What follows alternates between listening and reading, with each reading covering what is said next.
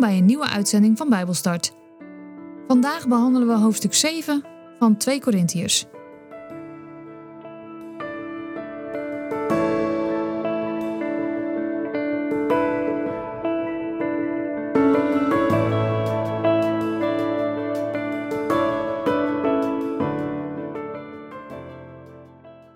Ik lees uit de basisbijbel 2 Korintiërs 7 vanaf vers 2 tot het einde. Luister alsjeblieft met een open hart naar mij. Want ik heb niemand van jullie kwaad gedaan. Ik heb niemand slecht behandeld. Ik heb niemand bedrogen. Ik zag dat niet om jullie ergens van te beschuldigen, want ik heb al eerder gezegd dat ik veel van jullie houd. Zoveel dat ik met jullie wil leven en met jullie wil sterven.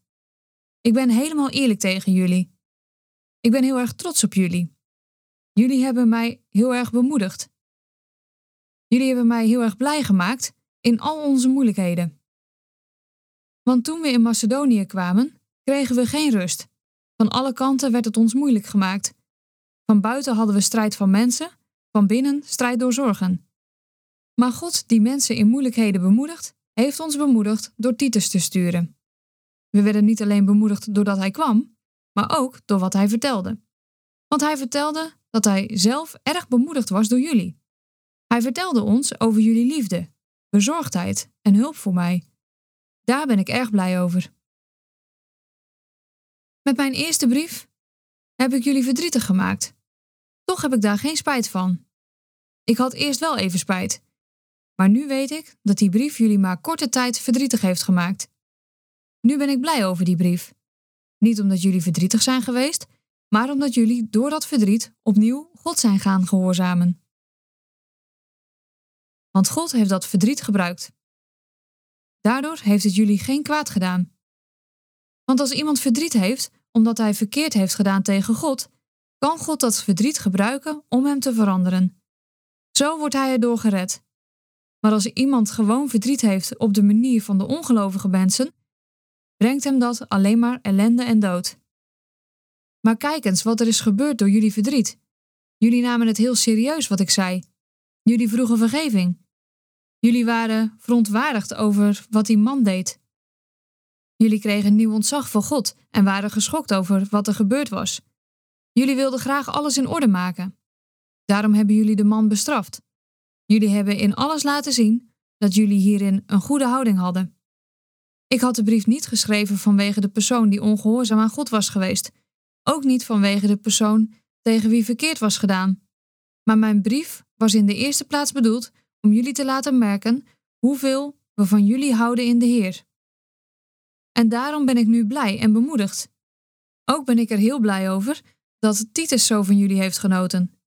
Jullie hebben hem blij gemaakt en bemoedigd. Ik had hem verteld dat ik nogal trots op jullie ben. En nu heeft hij zelf kunnen zien dat dat niet voor niets was. Wat ik over jullie gezegd had, bleek waar te zijn. Zoals altijd heb ik de waarheid gezegd. Als hij aan jullie denkt, houdt hij nog meer van jullie dan ooit. Want hij herinnert zich met hoeveel respect jullie hem hebben ontvangen en hem hebben gehoorzaamd. Ik ben erg blij dat ik jullie helemaal kan vertrouwen.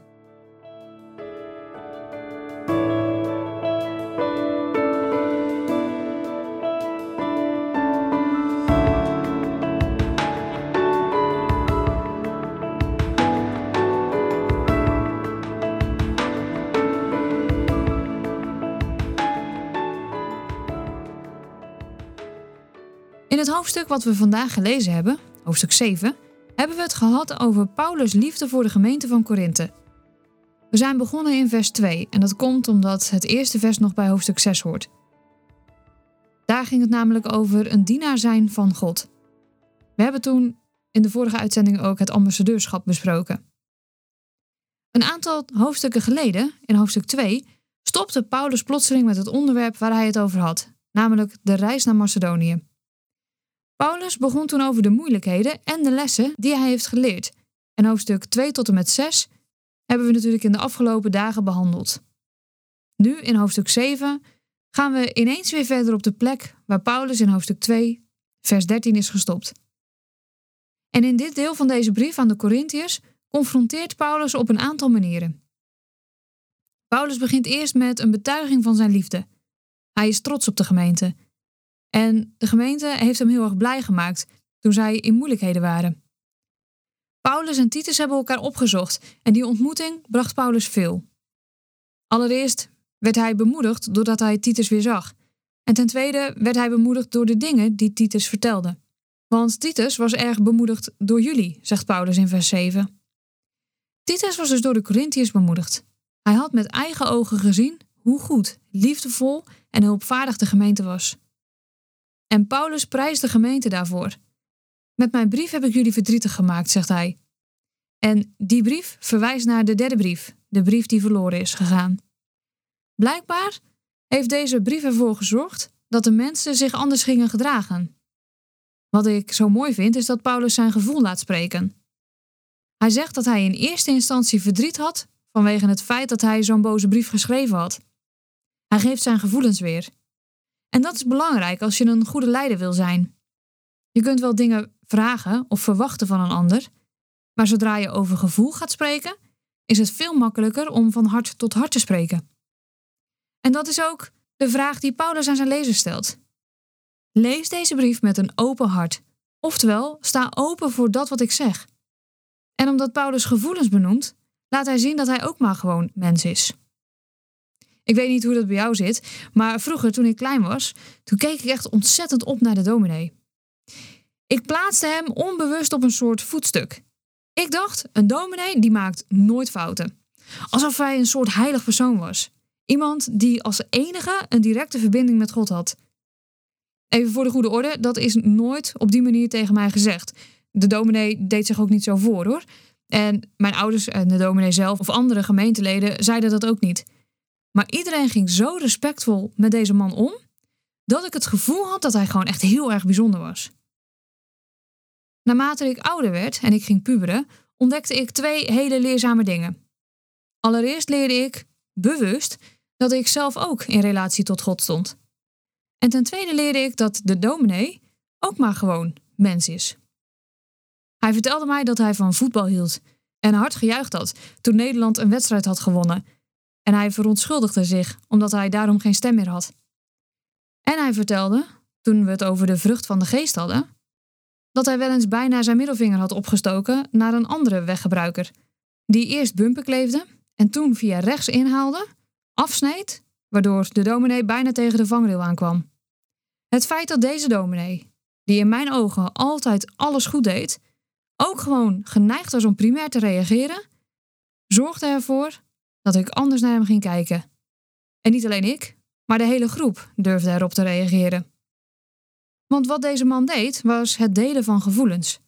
Hij durfde toe te geven wat het met hem deed als iemand uit onze gemeente overleed, bijvoorbeeld. Hij durfde toe te geven wat het met hem deed toen bleek dat hij zelf geen kinderen kon krijgen.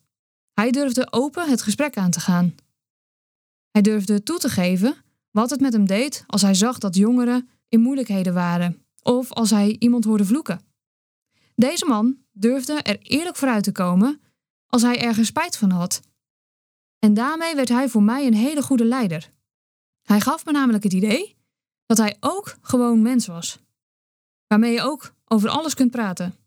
En als hij dan iemand in de groep terecht wees of een soort standje gaf, dan durfde hij ook uit te leggen, met gevoel, wat het met hem deed en wat de consequentie daarvan was. En daardoor nam iedereen hem eigenlijk altijd serieus. Als hij aangaf dat iets echt niet door de beugel kon, dan liet je het wel. Of als het al gebeurd was, dan kreeg je wel echt oprecht spijt. En dat zien we hier in dit stuk van Paulus ook. Paulus heeft een pittige brief geschreven naar de Korinthe-gemeente. En die gemeente heeft oprecht berouw gekregen. Ze hebben dingen rechtgezet die niet goed gingen. Ze zijn aan de slag gegaan met de dingen die Paulus heeft benoemd in zijn vorige brieven. Er zijn twee verschillende manieren van spijt. Aan de ene kant heb je mensen die spijt hebben vanwege de nadelige gevolgen of omdat ze betrapt zijn.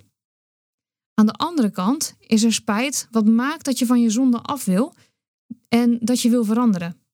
En die laatste vorm van spijt, die hadden de Corinthiërs. Dat betekende dus dat ze van hun zonde af wilden. Het is lastig als je hoort dat je dingen fout gedaan hebt En het is nog lastiger om van sommige zonden af te komen. Paulus geeft een compliment over het feit dat ze een moeilijke situatie toch goed hebben aangepakt. En hierin zit natuurlijk ook een les voor ons. Als jij ergens op aangesproken wordt, iets wat jij verkeerd gedaan hebt, dan kan het zijn dat je trots gekrenkt wordt. En als dat gebeurt, dan reageer je waarschijnlijk heel erg afwerend. Ja, maar. En. Uh... Maar als je je trots buiten wegen laat, is het veel makkelijker om zo'n confrontatie met zonde te accepteren. En het juist als middel te gebruiken om te leren en om te groeien. Wees dus niet te trots om het gesprek aan te gaan met degene die jou op je zonde wijst. Ga niet gelijk in verweer, maar vraag diegene of hij je misschien ook kan helpen. In dit hoofdstuk lezen we een duidelijke manier van confronteren waar Paulus gebruik van maakt. Allereerst is hij duidelijk. Hij bevestigt al het goede wat hij heeft gezien.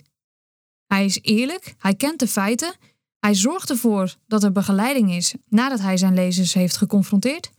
Hij spreekt hen vriendelijk aan, waardoor ze weten dat het geen veroordeling is, maar juist een uitgestoken hand om te helpen.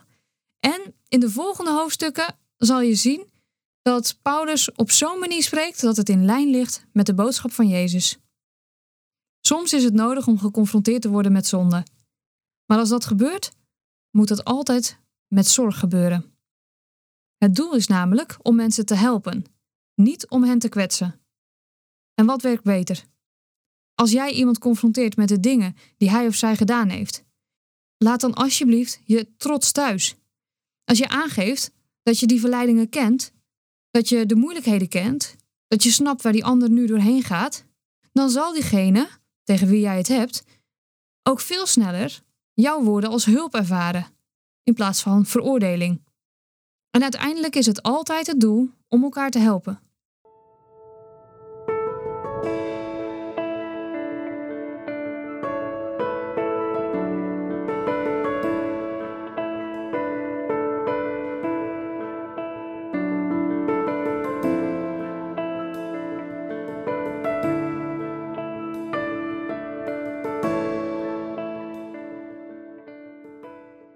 Dit was Bijbelstart, een programma van TWR. Het is gebaseerd op het Amerikaanse programma Through the Bible, ook wel TTB genoemd. En deze uitzending is een samenvatting van twee afleveringen. Wil je meer weten? Ga dan naar ttb.org of ga naar twr.nl/bijbelstart.